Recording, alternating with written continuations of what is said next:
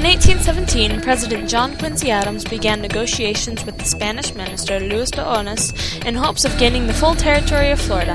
Andrew Jackson was in command of the American troops along Florida's frontier. Orders from Secretary of War Calhoun told Jackson to adopt the necessary measures to stop continuing raids on American territory by Seminole Indians who were south of the border. Jackson acted upon this order. He invaded Florida and seized the Spanish forts at St. Marks and St. Pensacola. While in Florida, he ordered the hanging of two British subjects on the charge of supplying and inciting the Indians. This was known as the Seminole War. Adams, instead of praising Jackson's efforts, urged the American government to assume responsibility for the war. The U.S., said Adams, had the right to defend themselves from threats across the border.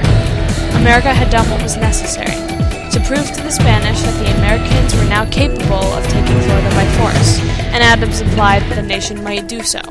Therefore, the Adams-Onis Treaty of 1819 was signed, giving America the entire area of Florida. The Americans, in return, had to give up Texas.